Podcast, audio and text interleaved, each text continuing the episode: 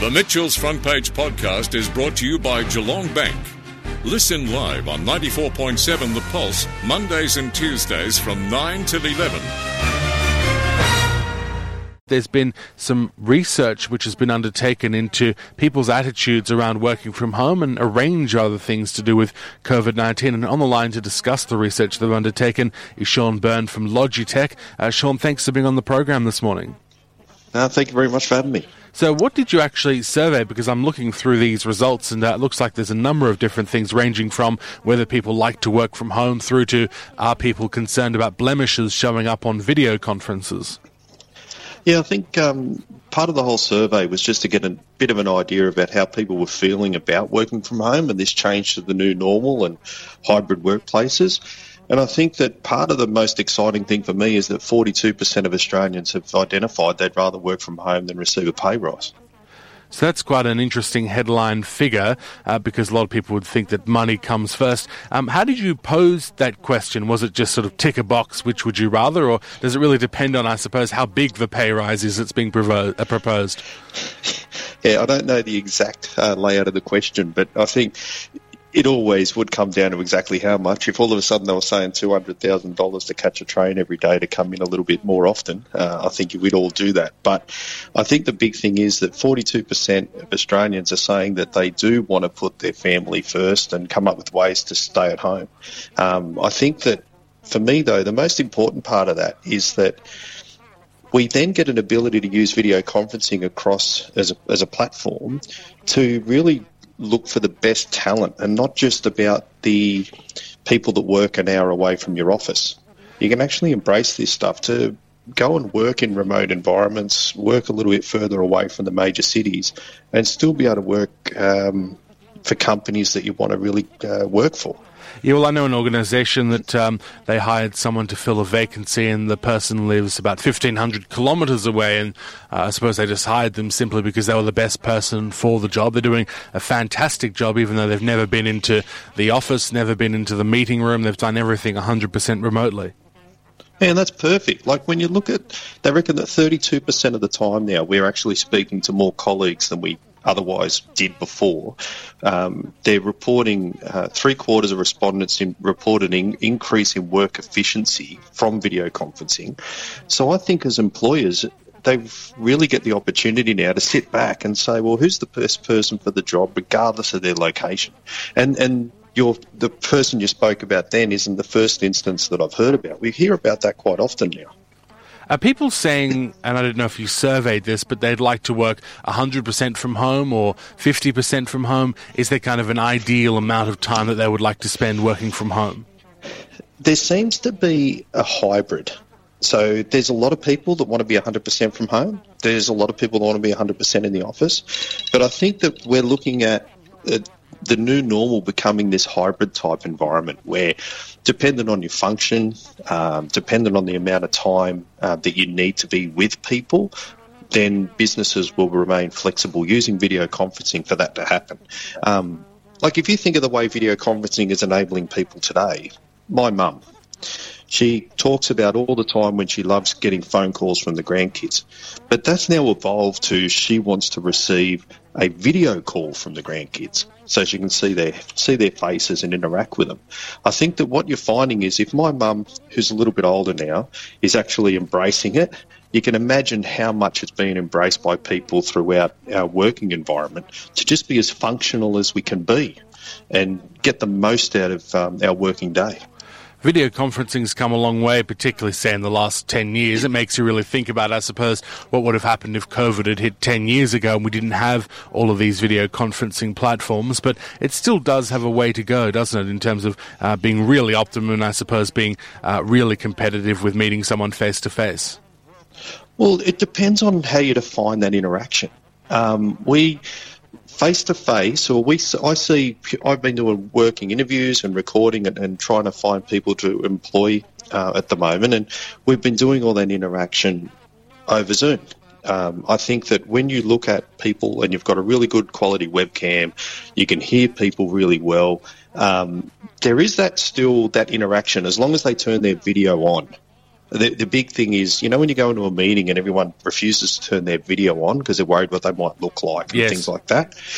If you actually embrace it and you get a good quality webcam, decent sound, decent audio, and you can actually maybe do your hair when you get up of a morning, get on the call, and if you embrace it, you get the most out of it. And I think that we're seeing a generational shift because people are willing to embrace this technology.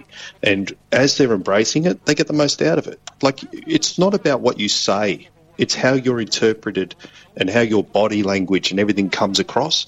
That's what happens in when you meet somebody person to person.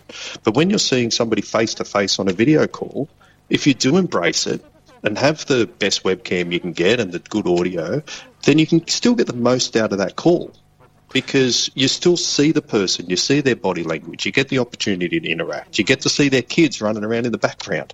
27% of people, they reckon, do video conferencing in pajamas. 23% of our tradies knock on the door during a video call. Um, these kind of things happen, but they make us human. And I think that that's the most important thing on a video call. You want to feel human and you want to have that interaction. I think you found in your survey that a uh, proportion of people were happy to do video calls from bed. So people were tuning in and seeing the person, I'm guessing, in bed. I haven't done that just yet. I don't know if you've done it yet. No. Um, I, lo- I love the fact they reckon 5% do calls without any pants on at all. Oh. Um, I certainly wouldn't be doing that. Um, but I think that it's just the way that we can embrace technology and do things a little differently.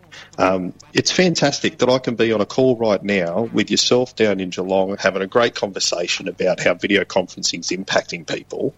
Um, imagine we wouldn't have been able to do this 60, 70 years ago, but now it's just something we do.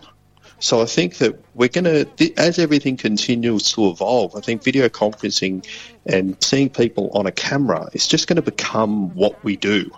Um, just like you used to have uh, when you're happy to take a phone call on your mobile nowadays. I think there's perhaps still room. So you talk about the high quality video, and yes, the webcam you have makes a difference, and uh, the audio is a big thing as well. But uh, I think some of it's also prone to operator error, people forgetting to mute or unmute themselves, and background noise, and all sorts of things. We've all had the operator error issue, haven't we? Yes. Um, like I was talking to people the other day. Um, remember when I used to go and do a lot of businesses wearing a suit, and I'd have a different tie, and I'd put a different tie on depending on my mood for the day. Nowadays, it feels like the background I put onto my video call, I give the same amount of thought as I used to when I put a tie on. So it's that interaction with the technology. Um, you have a bit of fun with it, um, and uh, off you go. I think that it is just something that is going to be part of our lives from now on. Um, and it's about just having some fun with it. Um, I, I love getting my dogs on a call. My dogs get on a call, bark, carry on, meet the meet, meet the people within my team, and I just think it makes me more more human. Yeah, I think that's exactly right. And people actually do like to see that human aspect. And that's something new, isn't it? The fact that the workplace is coming into the home to the point where uh, your colleagues see now what your house looks like. Yeah, unless you put on a really different background. That's but, um, we've all we've all we've all seen, uh, I think, colleagues' bedrooms and lounge rooms and all sorts of stuff, and it just gives you another another thing to, to bond with them over. Um, at our work at Logitech, we've got a, a like a thing called a virtual water cooler. So we actually, if you're having a bit of a day and you just want to have a cup of tea and that interaction that you used to have in the lunchroom, um, I think what happens is nowadays you lose that. So we've actually produced this water cooler and we send out a little message on WhatsApp saying, does anyone want to have a cup of tea? Does anyone want to grab a coffee? And people, if they're having a, just some doing some work at their day, jump in, jump into the video call and have a conversation with people, not even in their department, just to have that interaction like we used to have in the lunchroom. Um, and I think that that's still very important that we come up with ways as a business and people generally to still interact with other people in their business. Uh, the case figures have just dropped for Victoria 13 new local cases and two new cases acquired overseas. I think that's about on par with yesterday. So uh, those are the numbers, and uh, we'll see what happens at the government's press conference later today. Um, just in terms of people feeling a bit self conscious, your survey found that 25% of people had altered their appearance. I don't know, is that virtual alteration? Because there's some good filters you can put on now, or is that um, physically applying makeup and such? I think it's a combination of both. Um, people are concerned about um, how they look on video. Um, I used to tell the story that um, when you start putting video onto an 86 inch high definition screen, that you don't need my head blown up that big.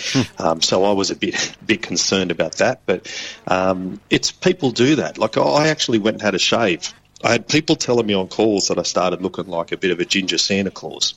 So I thought, okay, I said it's time to go and shave the beard. And you know when you see a little bit more white coming through the beard than you perhaps you really want. So we actually, I, it, I myself went and had a bit of a shave, cleaned up just to be a little bit more presentable on camera. Um, and it's it's not about vanity. It's just about um, being aware and just making sure that you feel comfortable to be on that camera because you're going to get the most out of it if you feel comfortable. And I suppose this is the normal now, isn't it? I mean, we're in lockdown now, so people have gone back to working from home, but this video conferencing technology and by extension, I suppose the things that Logitech sells are going to be part of our lives for a long way to come, you would think, and probably never will go away. Yeah, I, I do think it's the next evolution. Um, and I talk about that to some people a lot. For me, um, things are evolving and video conferencing is the next evolution in how we do work and how we interact with people. Um, for a long time, we didn't have computers and everything was on paper. Then we became quite paperless. Uh, there is an evolution in business, and I think that um, video conferencing is by far the next evolution that's going to be a part of our futures for a very long time. Well, thanks for being on the program. Really good to hear about those uh, survey results, and we'll continue to see how video conferencing evolves. No worries. Thank you very much for having me. Thank you very much, Sean Byrne there from Logitech. The Mitchell's Front Page podcast is brought to you by Geelong Bank. Listen live on 94.7 The Pulse, Mondays and Tuesdays from 9 till 11. Or search for Mitchell's Front Page on Facebook, Twitter, Instagram, or wherever you get your podcasts.